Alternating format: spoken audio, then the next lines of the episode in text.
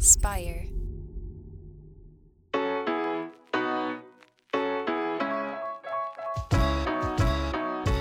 Welcome back to Starting Now. I'm your host, Jeff Sarris. This is the show where I talk to entrepreneurs to reveal the unexpected paths to entrepreneurship.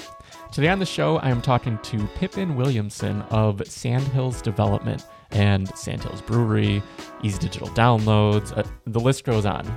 His main company is Sandhills Development, and at Sandhills, what they've done is they've built WordPress products, plugins, and various things to help you start your business, make money online, and get rolling on your next idea.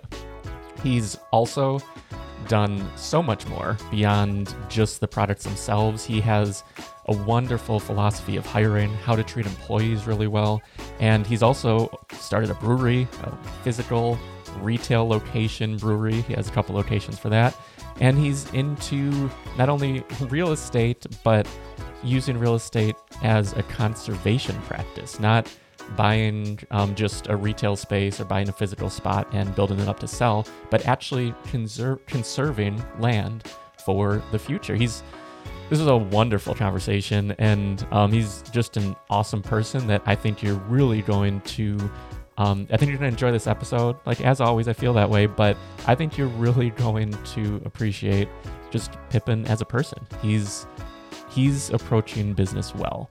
So that's enough from me for now. Without further ado, let's dive right into my conversation with Pippin. So let's dive right in then to Sandhills.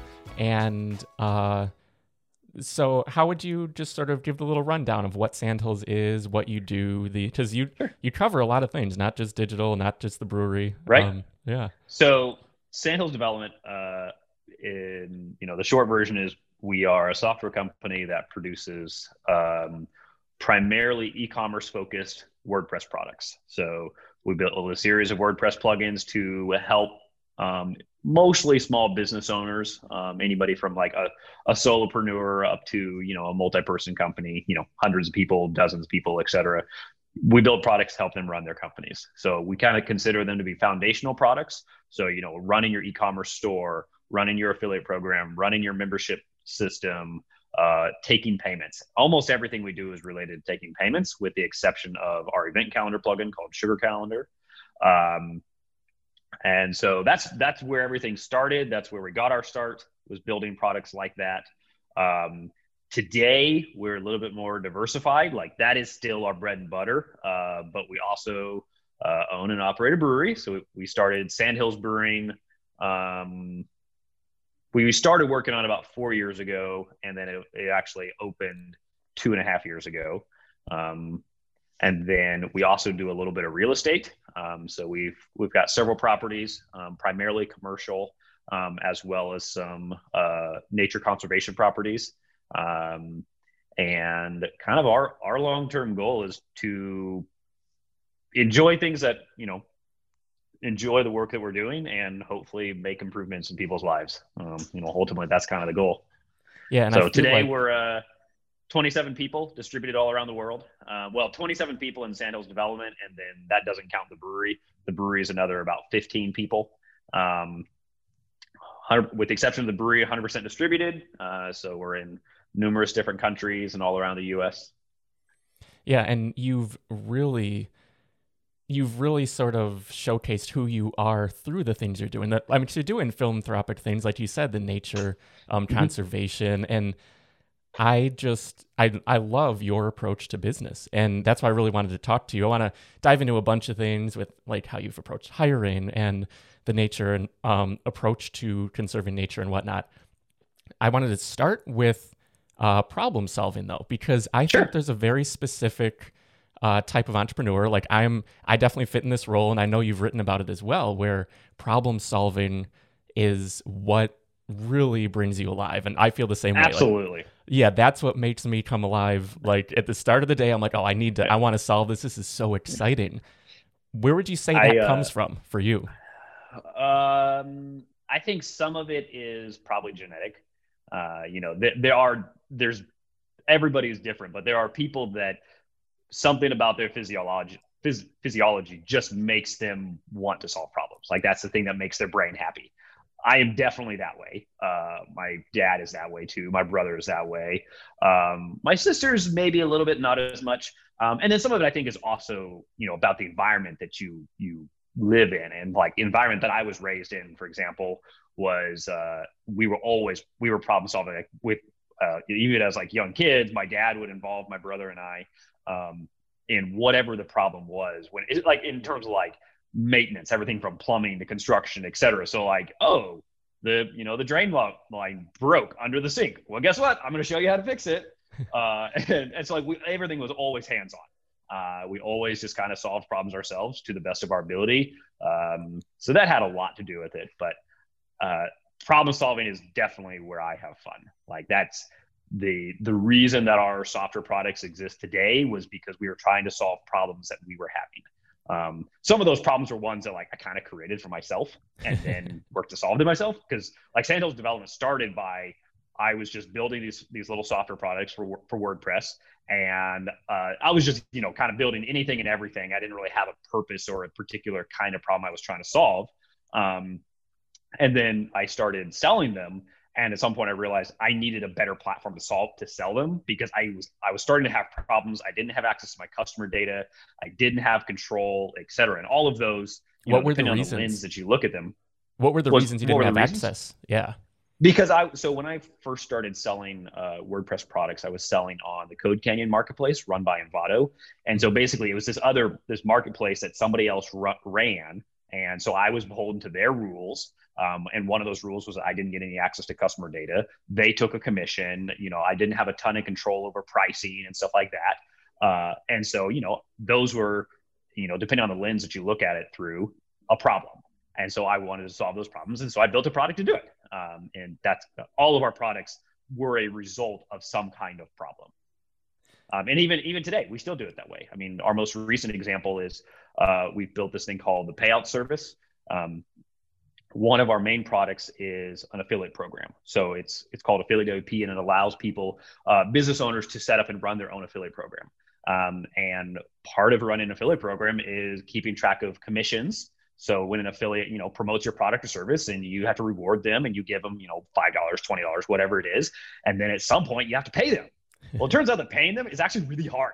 It absolutely is. Like for some people it's easy. Like you and I, we both live in the United States. And so, I can send you a PayPal payment. I can, you could have a Stripe account. I could mail you a check. There's lots of different ways to do it. There is some, bank to bank transfers, depending on what bank you use and what bank I use. But what if you extrapolate it out and you go all over the world, and maybe you have limitations, you can't use PayPal, or you have currency conversion issues, or like all of these different challenges. Those were all problems that our customers were experiencing and that we were experiencing. And so we built this thing called the payout service that just takes care of all of it and makes it dramatically simpler. We wanted to solve the problem. I think problem solving is absolutely, it's not everybody's entrepreneurship method, but it's definitely mine. Yeah, I live in the same exact world in that regard. I want to talk about Affiliate WP then a little bit, because the problem you solved there was a major one, in that there wasn't a good product that people could use within the WordPress ecosystem to run an affiliate program. But then I love that you went from there and then added the payout service, because arguably it created another, it revealed another problem. Absolutely. We solved part of the problem, but it's always more complex than just, what's the surface problem. There's always more to it. At the time we built some of our other existing products, and they were doing well. And we were running an affiliate program using another tool that was already out there. And we were just having a rough time with it. But that was also the same tool that we were recommending to our customers. So our customers were having the same sets of problems that we were. And one day I just remember we ran into another problem with it and discovered a huge data discrepancy, and realized like, I don't even know what these people are supposed to be paid. I don't know how much they've earned. Have we overpaid them? Have we underpaid them? Like, it doesn't give us any level of confidence. And I was just like, threw my hands up in the air. I was like, fine, I'll just build it myself. So sat down, and I think within 30 days we had a working tool. It grew from there. It's now our biggest product by far. At that time, Easy Digital Downloads was our bread and butter, but AffiliateWP is more than 2x Easy Digital Downloads now, Yeah, which actually I want to talk about that as well then. So the revenue for Easy Digital Downloads versus, because you are open, like if you're comfortable talking about it, I know you've written about it in your year end. Okay, cool. The customer base, the amount of people in the Easy Digital Downloads ecosystem is massive compared to Affiliate WP, but you've taken different approaches to revenue. And I feel like you learned from EDD and then applied it maybe. If you can talk a little bit about that and what you've learned in the process. So when we were first launching our products, EDD or Easy Digital Downloads was one of our earlier ones. And we didn't really know how to best sell it. Like we didn't know what the pricing models were. We just kind of like what most people do is we just kind of followed what the other models that were out there. So we adopted what's called the freemium or the add-on model, where basically we give away the core chunk of the software for free, and then we build premium upgrades or add-ons that, you know, you pay $50 for that one, $20 for that one, $100 for that one, and then you build a large catalog of these a la carte upgrades. And at that time, this is about 10 years ago. Not quite long ago. 8 years ago. That was kind of considered the default, the best, and everybody kind of followed it. Well, we all, and in this case, we all being most of the WordPress community, especially the kind of the earlier players, realize like there's a lot of problems with that.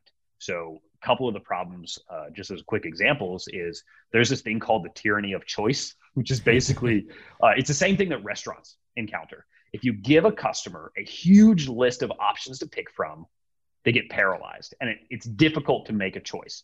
You know, if you've ever gone to a restaurant menu and you have 10 pages and you don't even know what to order. And so finally you're like, okay, I'll just take the safe one. I'll just take the thing that I'm familiar with. Super common. So if you give customers too many options, it's hard for them to understand what the options are, and they end up maybe not even picking anything. So that's one problem. Next problem is you can have a perception of nickel and diming because, oh, it's $5 there, $10 here, $20 there, $50 here, $20 there. And, you know, it can be a big mental hurdle for customers to get over, whether or not the price point that they ultimately pay for everything is, you know, appropriate. If you take your wallet out 10 times and spend $10 each time, it actually feels like you spent more than if you spent $100 one time. It's, you know, psychology is weird. So that was a problem. And then it also, there was a lot of maintenance problems with it because we basically, you know, we have a product, but we have to manage 50 different sales pages. We have 50 different prices, 50 different file downloads. And that's, it's really cumbersome. It's cumbersome from a management perspective. It's from a buying perspective, from a customer installation perspective, everything is challenging. So that was the model that we used for a long time. And we were really starting to notice problems with it. When we launched AffiliateWP, we went with a different model. We basically said, there are three price points. You pick A, B, or C, and that's it. And then, you know, if you pick the higher tier, you get more features, but you still only have to make one choice. You only have to pull out your credit card one time. And it worked so much better. It was better from our perspective. It was better from the customer's perspective. It was better all the way around.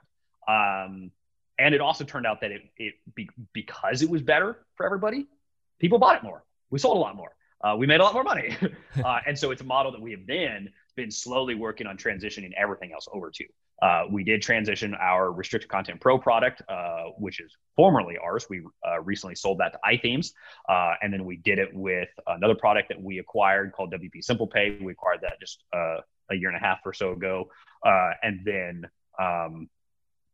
we've been working on doing that with Easy Digital Downloads. Now, Easy Digital Downloads was a little challenging because we had this huge catalog of premium add-ons, and we didn't want to just like completely change it, because there are some people that really like the add-on model, and you know, then we're gonna, you know, make people angry.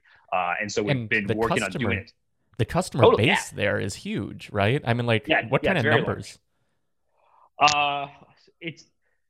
With EDD, we have about 80,000 active websites running it, and then in terms of customers, It's less than that. It's actually a little bit hard to measure because, you know, at the end of the day, a customer is somebody that gives you money. But but figuring out between, you know, paid customers versus free users that are going to upgrade, it's in the 30 to 40,000 range. Yeah, and so, you know, it's a big ship to steer. It's a big number. Yeah. Yeah.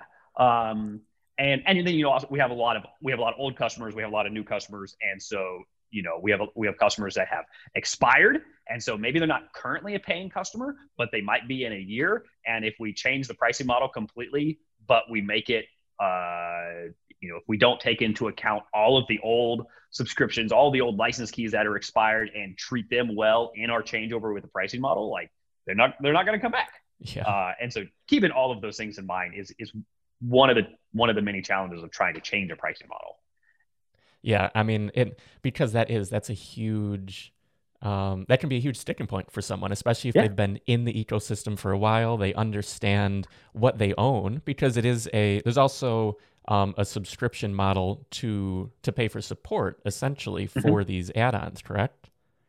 So it's every customer gets automatic support with their purchase, but we also do offer a subscription for basically top tier support. You know, we call it priority support. You know, if you want to be put at the top of the support queues, you can pay a little bit of extra per month or per year, and you get priority. Yeah, which makes sense. I mean, because there are it's the different levels, just like you mentioned in Affiliate WP, different levels of service and access that people are getting. So in that transition with Easy Digital Downloads, what are some of the steps now that you've been able to take, and how has that worked out for you so far with the customer base? Sure. So we've done a number of things. One of the first ones that we did is we raised prices. We had one of the first things that made us realize our problem was basically that our average customer value was too low because we sold too many low price items. And this was 4 years ago, I think, when we did this. We basically doubled our prices overnight. That was a little bit of good, a little bit of bad. We did some aspects of it. We did very, very well. Other aspects we didn't do so well. And we had some challenges that came about with that. And about 6 months later, we did a little bit of a rollback on some of the prices. We lowered them again. And then what we did is we worked on introducing what we call passes. So all of the individual plugins, all of the add-ons, or each individual products are still there. You can still buy any single one a la carte. But what we did is we basically hid that feature. Like, you have to click through a couple of screens in order to find it. Instead, when you go to any individual product, it says this is available if you buy this or this price, basically. You know, basically a subscription tier. If you buy tier A, tier 2, tier B, or tier C, you get this product. And it shows you your three prices. And then we introduced a pricing page that says, here's all of your subscription options. And then it's your standard columns with all of the benefits of it. And so we just kind of introduced a new pricing level or a pricing structure, but left the old one there so that if you were somebody that wanted to pick and choose, you still could. But if you were a brand new customer, we're never aware of that, and you just wanted the simplest, easy purchase, we gave you kind of the standard experience. And that has worked really, really well. Now we actually, we still sell add-ons individually, but in terms of customer activity and what people buy, the vast majority of people buy subscription access now, which is exactly what we wanted them to do, because it's significantly simpler. It's a better experience, easier for them to understand what they're getting, easier for us to manage. And yeah, it's been a huge improvement. Yeah. And for me, I mean, it was a great upgrade. It was a few bucks more, but I was already spending. Which one did you upgrade to? I think all access. I'm pretty sure. Yeah. Yeah. So we basically, we introduced, we call it the personal pass, the professional pass, the personal, extended, professional, and all access. So, you know, the personal pass is you get Mailchimp integration, Aweber, basically get your ESPs. and a couple other little features. Then on your extended pass, you get all of the ESPs, and you also get a couple of gateways. So, you know, Stripe integration, extra PayPal integration, and Authorize.net. Then on the professional pass, you get all of those. And then you also get the bigger ticket items, which are like our software licensing feature, which is, you know, if you sell a software product and you want to manage license keys for it, and our recurring payments, if you want to, if you want to sell subscriptions and you want to, you know, manage those subscriptions. And then the last level is the all access, which is you get everything. Yeah, that's the beauty, is you built these tools, you're using them to sell your products, and then empowering people to build their own businesses. I mean, so it's really cyclical. So that's kind of a it's kind of funny that we did all this, because one of the problems that we ran into. Okay, so when we launched Affiliate WP with that pricing model where you just have the four options, you know, your personal, your professional, your ultimate, et cetera, we had to do it completely custom because EDD did not have the ability to do it. We realized that we had a problem because we didn't have a good way to do it. And then what would happen is our customers would come in all the time. They're like, hey, what you guys did there was great. How did you do it? Well, we built it kind of custom, and I can't really tell you how to do it. Here's a couple of tips. And so then like the next problem was, okay, we have to build this in a ready to use feature that other people can then, you know, use on their own websites. Because at the end of the day, we want our sites to try to be a model of what our products do.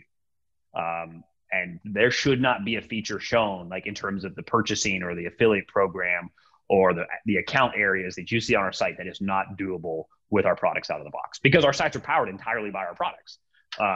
And so we built a new tool specifically for that purpose to solve that problem. And then we started selling it as another add-on. Yeah. I mean, it's a proof of concept. Like you're using your products as a proof of concept of what people can achieve. And we've run into that too, because like we sell some WordPress themes, and there's certain platforms, like one of our themes we use with our client, the Minimalists. So it's on their website. We've done a bunch of custom work. They've been using it for a decade. So people will come and be like, oh, how can I do this one specific thing? It's like, well, I haven't integrated it into the theme yet. Yeah, but totally. Yeah, like you see that happen really quickly. And with the customer base like you have in tens of thousands of people, I'm sure that happens very rapidly as soon as you launch something new. Yeah, it happens a lot. Yeah. Especially because a lot of our customers are very similar to us in terms of, you know, they're also running WordPress product businesses. They sell a WordPress plugin or WordPress themes. I mean, for example, like what you do, you know, these are businesses that are running off of similar business models, similar customer list. You know, I almost guarantee you that you and I have mutual customers. And that's very common for our customers to have, you know, we'll encounter one of our customers that also sells products to our customers. And so, you know, we want to showcase what our products can do, but we want to help our customers also achieve the same results.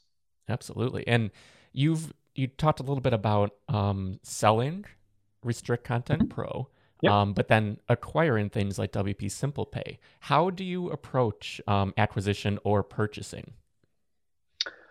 So I have a general rule that I've tried to always follow, at least for the last 8 or so years.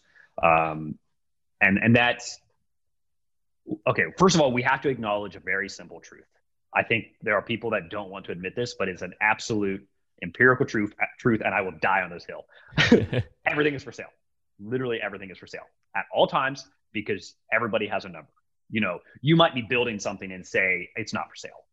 Yeah, but what about when that person comes and offers you the check that you cannot turn down? So everything empirically is for sale. Doesn't necessarily mean it will be sold, or that you're going to seek it out, or that you're going to want to sell it. But if you recognize that, and then also recognize the benefits of building companies and products in a way that they are easier to hand over to somebody else, it's a really good mentality to have in business, because ultimately, a company or a product that is easy to sell is a well-managed and well-run, because your processes are documented, your finances are clear, all of these things that you have to go through if you're going to transfer something to somebody else are in place. So we have always tried to build the mentality that we're going to build to sell. We have no intention of selling our products. We're not looking to sell our products. Like, nothing is advertised as for sale. I don't go out and seek buyers, but I recognize that at some point it's not necessarily inevitable, but every company and every product will either sell, they will die over time, you know, they'll slowly dwindle to nothing, or they will be handed over to somebody else, you know, through a succession plan or something, you know, pass it down to your kids or hand it over to your co-founder or something. And that will happen to every single company, period. Like, I've never been able to come up with another option. Like, one of those three things has to happen. And so build with a mentality to be open to the conversation. And so, like, with Restricted Content Pro, the way that happened is we got approached, and we weren't looking to sell it.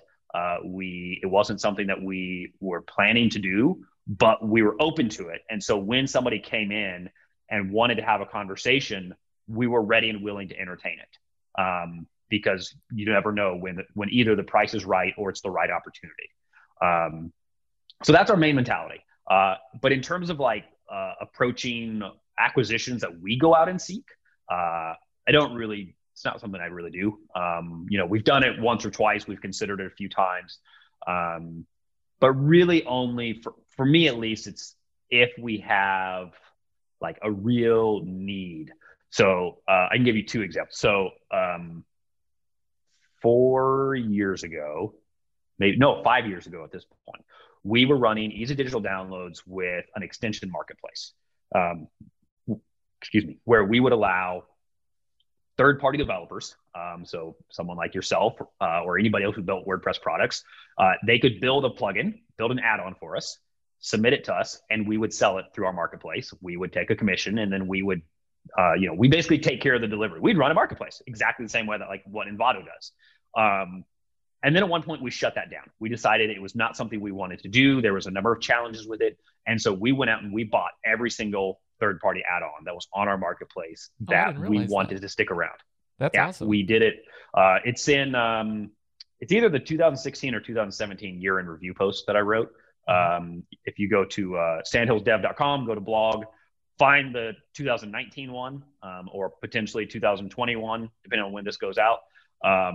And then just go back in time. Every post lists the previous years at the top. We talked about it a lot, but basically what we did is we identified all of the add-ons that we knew that we wanted to own and control, and we bought every single one of them. I think we bought 30 or 50 plugins. But we did it for a very strategic purpose, is that we wanted to own and control our ecosystem. That was the very first time that we'd ever done that. And then we bought WP Simple Pay about 2 years ago. And that was a little bit of a different scenario. We didn't go seeking that one out. It was one that, kind of like the Restricted Content Pro acquisition, just kind of happened unexpectedly. Actually, I was on an interview. We were doing a podcast with me, Phil Derksen, and I don't remember who the other person was, but we were basically having a roundtable conversation about selling your company. And at this time, I've never sold anything. Like, I had sold a couple of small plugins for a couple $1,000, but nothing significant. And we were having this conversation about, you know, how do you go about selling your companies? What are things that you should think about? What are the challenges, et cetera? And after that podcast wrapped up, Phil sent me an email. I was like, I think we should work together. You want to have a chat? Sure, man. Let's have a chat. Turns out Phil Derksen started WP Simple Pay, and WP Simple Pay was one of those products that I'm sure anybody who is a product creator has this. There are other products out in the world that you look at and you're like, man, I wish I did that. Like, that is awesome. WP Simple Pay was that for me. Like, I'd always look at that like, man, that is such a cool product. Man, I should have done that. And then so when Phil reached out and said, hey, I would love to, here's the challenges I'm having, and I think potentially there is something that we should consider, and we should chat about it if you're open to it. And we started the conversation, and about 6 months later, we finished it. It was just one of those that worked really well. It complemented our existing products. It was a product that we already knew and liked a lot. It fit right within kind of the stuff that we do, payments and e-commerce and kind of foundational products for businesses. And so it was great. Yeah. I mean, and did you see it in any way as conflicting with your product line? Because it's so similar, but it's a completely different area. So not so much from our customer perspective, more from an internal. So at that time we had, once we bought WP Simple Pay, we had three products that had some overlapping functionality. We had Easy Digital Downloads, Restricted Content Pro, and WP Simple Pay. All three of them offered integration with Stripe.com for payment processing. All of them had kind of a base level functionality. Like all of them would allow you to set up a page on your site where somebody can buy something. But they all had their own little nuances. Like EDD had all of the digital file delivery post-purchase, all of the custom records. Restricted Content Pro had all of the recurring payments and the membership management, which EDD had a little bit of, but not as much. And then WP Simple Pay had recurring payments. It had one-time payments, but it didn't really have customer management. So they all had some overlap. The biggest problem was that our development team was now responsible for three different in-depth Stripe integrations. And so it just kind of became a challenge because all three of them were also done differently. They were all three built by different people. Well, that's not entirely true. I built Restricted Content Pro and EDD initially, but then like they were being managed by different people in our development team. And so they all had their own ways, you know, like EDD worked in Stripe this way, Restricted Content Pro did it this way, WP Simple Pay had a completely different model. And so we just had a lot of conflicting issues with the way that like we had to think about our Stripe integrations. Selling Restrict Content Pro allowed us to narrow our focus significantly and remove some of that overlap, not only for ourselves internally, but also for our customer base. EDD and RCP had quite a bit of functional overlap that we would get questions all the time from customers of, I'm not really sure which one I should use. And honestly, like sometimes our answer would be, they're both going to do it for you. So it's kind of pick one. Yeah.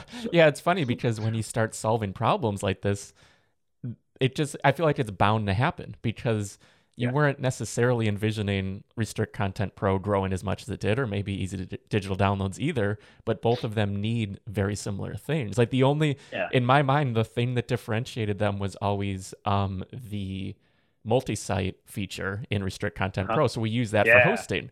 And like that was the big reason that we had both of them. Otherwise, all the stuff was built into EDD. Well, like a good example is we have a plugin for EDD called Content Restriction. Mm-hmm. And its entire purpose is to take content on a page and restrict it to a customer. So in order to access that content, you have to buy a product. So a very common use case of this was like somebody that sold a product and they wanted to only give access to documentation after the purchase was completed. So we built this little plugin. Restricted Content Pro at the time would have served that purpose, but it didn't handle one-time purchases very well. It only handled subscriptions. And we had people that wanted to do one-time purchases. So we're like, well, we're kind of in a rock and a hard place. Like RCP can't quite do it. EDD does the payment processing, but doesn't do the content restriction. And so we're like, okay, we'll just build this simple content restriction plugin for EDD. Well, then at some point, somebody comes in and they're like, well, I'm already using EDD. I'm using content restriction, but what I really need to do is I need to sell a recurring payment. Like I need to sell a membership. I need this to process monthly. And so then it still didn't make sense for them to use Restrict Content Pro, or they couldn't use it for one reason or another. And so at some point we launched recurring payments for Easy Digital Downloads. And now all of a sudden we have ongoing membership payments, like you would have in Restrict Content Pro as a membership platform inside of EDD, that is also taking care of content restriction. And then if that membership expires or their payment stops working, they lose their access to the content. And now all of a sudden we have this huge overlap of these two pieces of functionality. They can't quite blend together, but they're definitely almost the same thing. Yeah. And it's just the, you know, when you kind of, you start here and here, you from two different like core functionality sets. And then as customer requests come in, they slowly creep closer and closer together and they get a lot of overlap. And so that was, I mean, it was bound to happen and it was continuing to happen. And so removing Restrict Content Pro from our portfolio kind of allowed us to significantly clarify what we build and to, you know, reduce our how many things we were giving our attention to. Yeah, which is awesome. It had to feel a little hard to do so too, just because your customer base is like, they love, I mean, because I think of all of your products as you, because like I've been sort of following along, buying your product since it was just Pippin's plugins. It was, you were the developer, you were the support, you were everything. So when Restrict Content Pro went away, nothing against the iThemes, the company that bought it, but it's hard. It's like, no, this is Pippin's. Like, we can't see it go. No, I totally get it. And we've heard a lot of that feedback. And that's an interesting challenge. Reputation means a lot. Oh, yeah.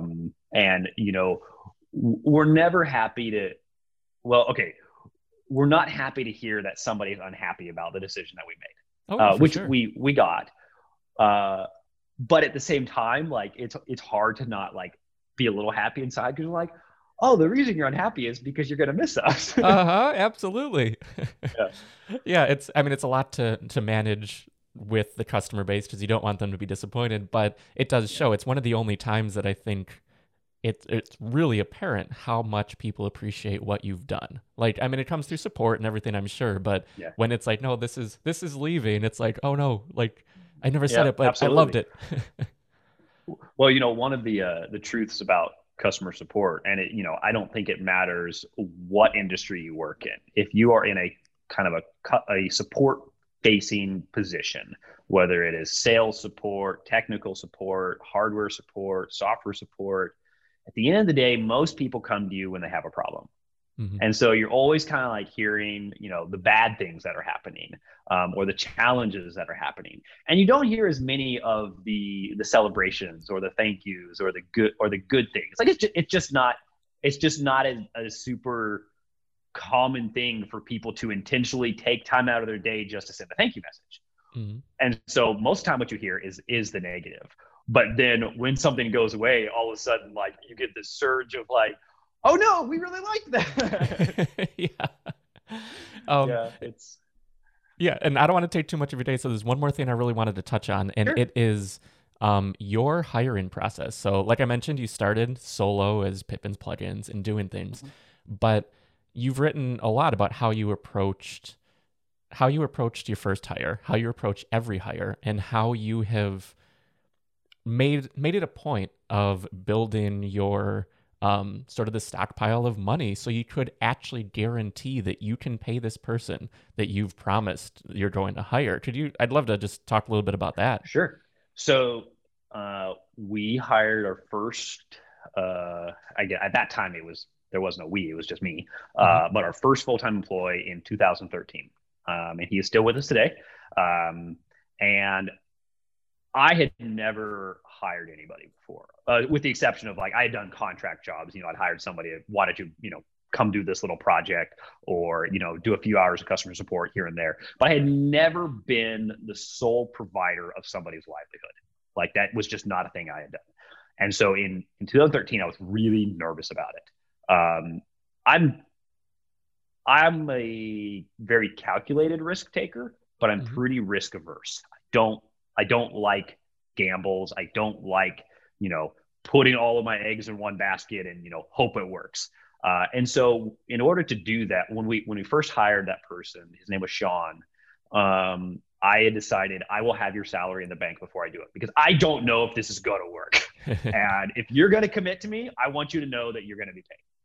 And then we try to continue that for probably the first 4 to 5 hires. And then at that point, it kind of became a lot less realistic. But we still kind of keep that mentality of we always have cash on hand. I spent the first few years literally not taking a dime out of the company ever. I paid myself a salary and we left every single profit in the bank. Whether that was a super smart decision or a terrible decision, I probably could have done some investing with it. But at the end of the day, that was what we decided to do, because it was a security feature. It was, I want to make sure that we have a stockpile of cash on hand for when shit hits the fan. Mm-hmm. It's unlikely that our revenue will disappear tomorrow. Thankfully, we are in an industry where that type of disruption is highly unlikely.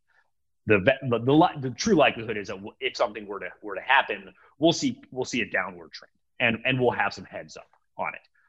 But what if tomorrow something disappears? Like 2020 has been, I think, a realization year for a lot of businesses about the possibility of that happening. I mean, in March when COVID hit, think about every hospitality business that was dead overnight.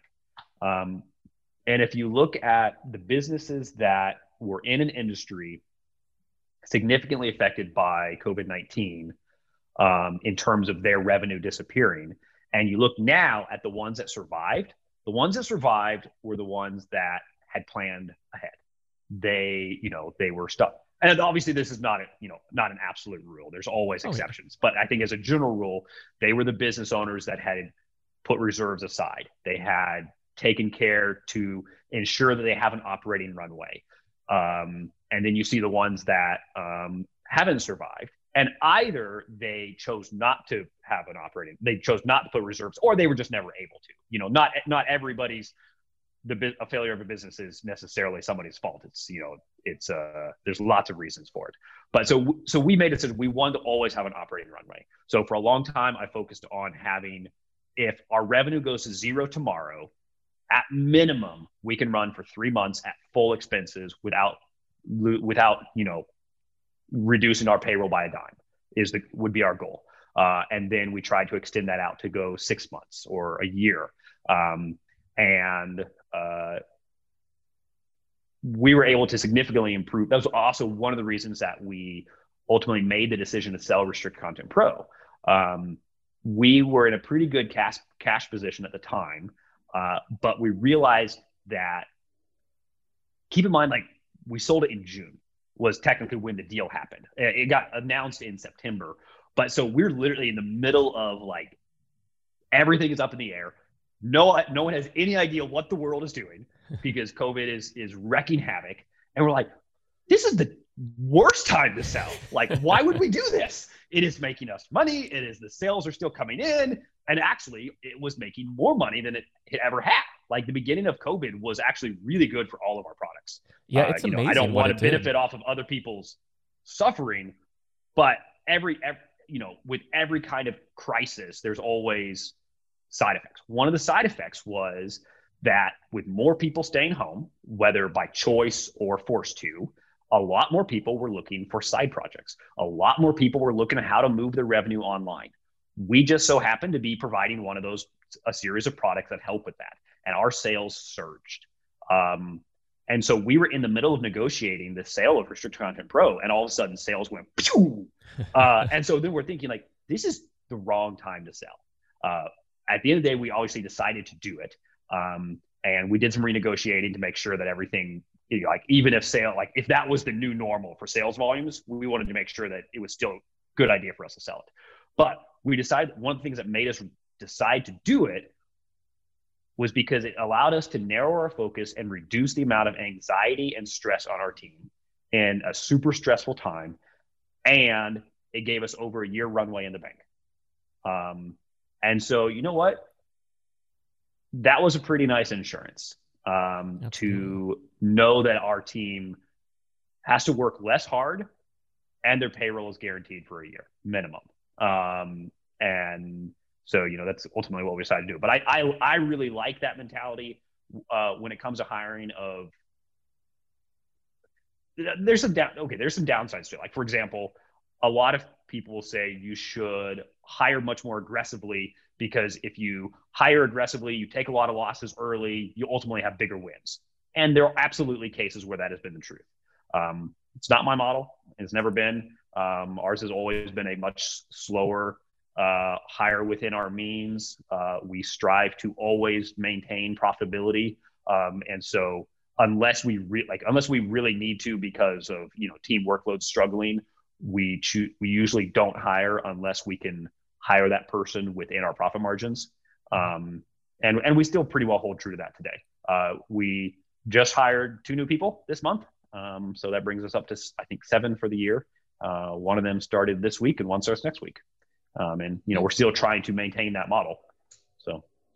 Yeah. I mean, and how you treat your customers too, employees,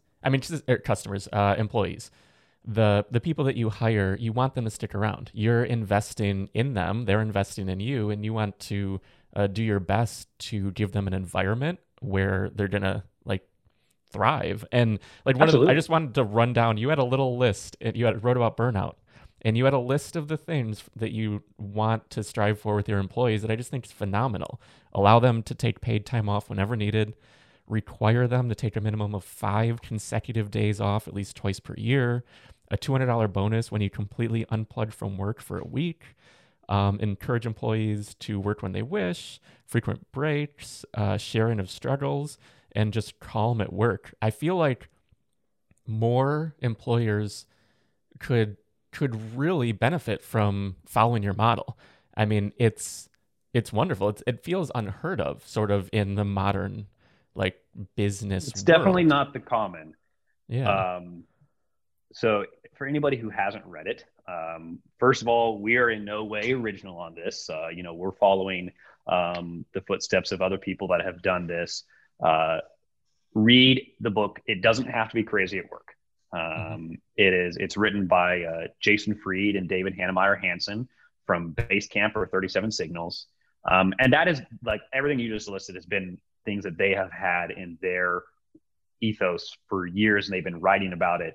And it's funny because, well, actually it's kind of sad, but like they share these beliefs and how they do it at Basecamp. And there's always people that come in like, that's radical or that's crazy. You're like, actually, it just kind of makes really good sense. So definitely read it. I think it's like 100 pages. It's super easy to read. And I want to give you an example of like one of the things why it's super important. A lot of people have that they work in an environment where if they, let's say they burn out or they have a medical issue and they really just aren't able to do work for several months, they're going to lose their job. Mm-hmm. What's crazy to me is how often that happens. And I don't know if it's employers ignoring it, the world ignoring it, but if we want to look at it purely from an economics perspective, it is so much cheaper to let somebody do nothing for 3 months than try to replace them, especially if they have years of experience. And so like, just as we had one example within our team, one of our guys burned out really hard, and he burned out because he'd been working too hard. He'd been working too long and he just needed a break. And so, work was suffering, happiness was suffering, all of it was, and we basically just had a mutual agreement of do what you can, but take as much time as you need. If you need a month, it's fine. If you need 3 months, it's fine. And guess what? He came back, he got over his burnout, came back happier than ever, more devoted than ever. And we didn't have to retrain somebody in all of the knowledge and experience that person had, which takes years. And, this is somebody that had already been working with us for several years and had a really in-depth knowledge of what we do it, how our products work, et cetera. I can't train somebody to do that in 3 months. Yeah. That's just silly. So yeah, you want 3 months off, take 3 months. Yeah. And then they know you're in their corner too, because no one wants to see someone else burning out. I mean, it's so common today just because of the always on go world that we live in. But because you yourself had mentioned that you hit a wall with burnout, and it took me a year to get over it. Yeah. And you're at the top. I was practically worthless. Like in terms of like my role in the company, like, the way that I'll describe it is I basically did nothing except click the button to make sure that people got paid. Like I processed payroll because that was a mostly monotonous, mindless task that I could do without really thinking about it. But beyond that, I would kind of piddle around and do little things here and there, but I didn't do quality work for a year because I burned out. And so we've got to protect ourselves and our team from burning out. It's really important. Yeah. Definitely. So just real quick, it's a complete left turn, sure, but what was the inspiration for starting the brewery? Because you're going from digital to the physical space, physical products. There's so much there's a lot of overhead, obviously, with a big team and support for digital, but it is a completely different world in the physical retail space. So there was a few things. A couple of them are entirely selfish. I love beer. I fell in love with craft beer in, oh, I don't know, 2010, 2011, something like that. And I did a deep dive into the world. I learned all about brewing. I traveled all around the world, visiting different breweries, trying beers from all around the world. And in 2013, I moved back to my hometown, and there was nothing here. And I missed it. I missed having local breweries around me, places that I could go and have a relaxed environment where I could sit down and have a beer or two with friends and just have a nice, chill, casual conversation. It didn't exist. And so I wanted it. So I built it. I had a problem, and I decided to solve that problem. And then, so it was also how I got over burnout. Because the year that I burned out on WordPress and the digital side of the business was basically the year that I built the brewery. And so I took a year away from the screen, with the exception of running payroll and doing, small things here and there. And I built the brewery. And we approached it with kind of the same mentality that we did hiring, in that we're going to do this as financially conservatively as we can. So we built very small, we paid for everything in cash. And we said that we had to be willing to walk away if this doesn't work. And so in order to be able to walk away, I better not owe anybody any money. Yeah. And so, we built it a little bit slowly, took a couple of years to do it.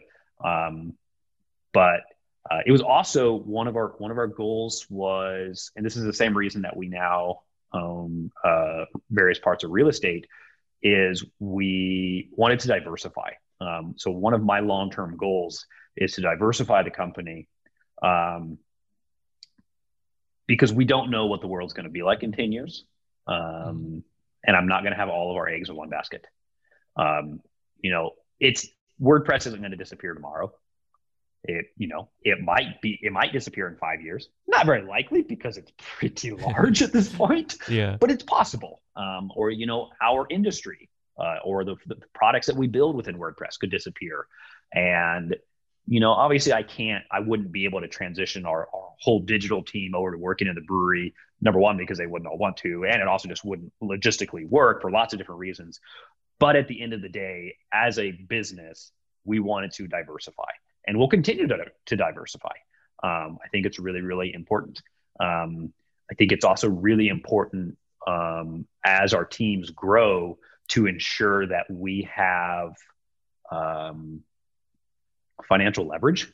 And for example, with lenders and banks, because let's say that COVID-19 version 2 happens in 3 years, but its economic impact is different than it was for 2020, and the entire software market goes down. One of our goals will be to keep everybody employed, keep everybody busy to the best of our ability. And if that means that we have to take on debt to do it, I'm not saying that's a door that we're going to walk through, but it's one that we want to make sure is open to us. And so in taking advantage of a time when we are financially comfortable and have extra leeway, and investing in tangible assets, a brewery, which has a lot of stainless steel equipment, for example, and physical real estate, we have leverage with financial lenders at this point. And so if we need to bring on debt in order to meet payroll, it's an option now. It didn't used to be, because the truth of the matter is that most banks don't understand how digital software companies work. They don't really give a shit that you make $5 million a year, because what are they going to take? You have no assets to them. Exactly. So. Yeah. And that diversification, that is everything. That you're diversifying within your products, in terms of within the line of products, you have different income streams. You have the brewery, you have the real estate. That's very valuable, because they're all going to contribute to keeping the boat afloat.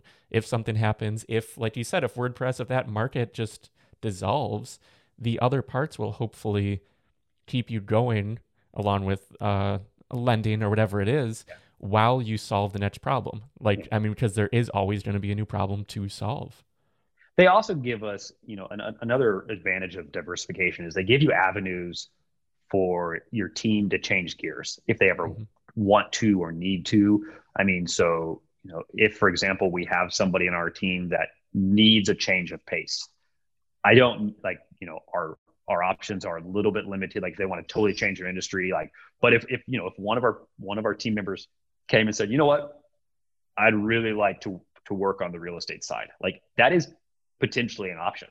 And as we continue to diversify more, like that's kind of one of the goals is to allow to make that option available. And for myself too, like, you know, the truth is I'm a problem solver. I'm an entrepreneur and I need new problems to solve. And so at some point, in order for me to stay motivated, like I have to keep tackling new problems. And so, you know, we mentioned real estate a couple of times. Like one of the problems that I want to solve is conservation. Not all real estate is about, you know, rentals or commercial spaces. Some of it's also preserving nature for what it is. That is a problem.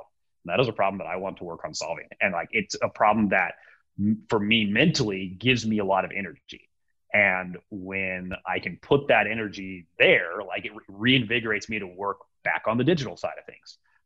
And so, you know, it's a way to keep motivation going too.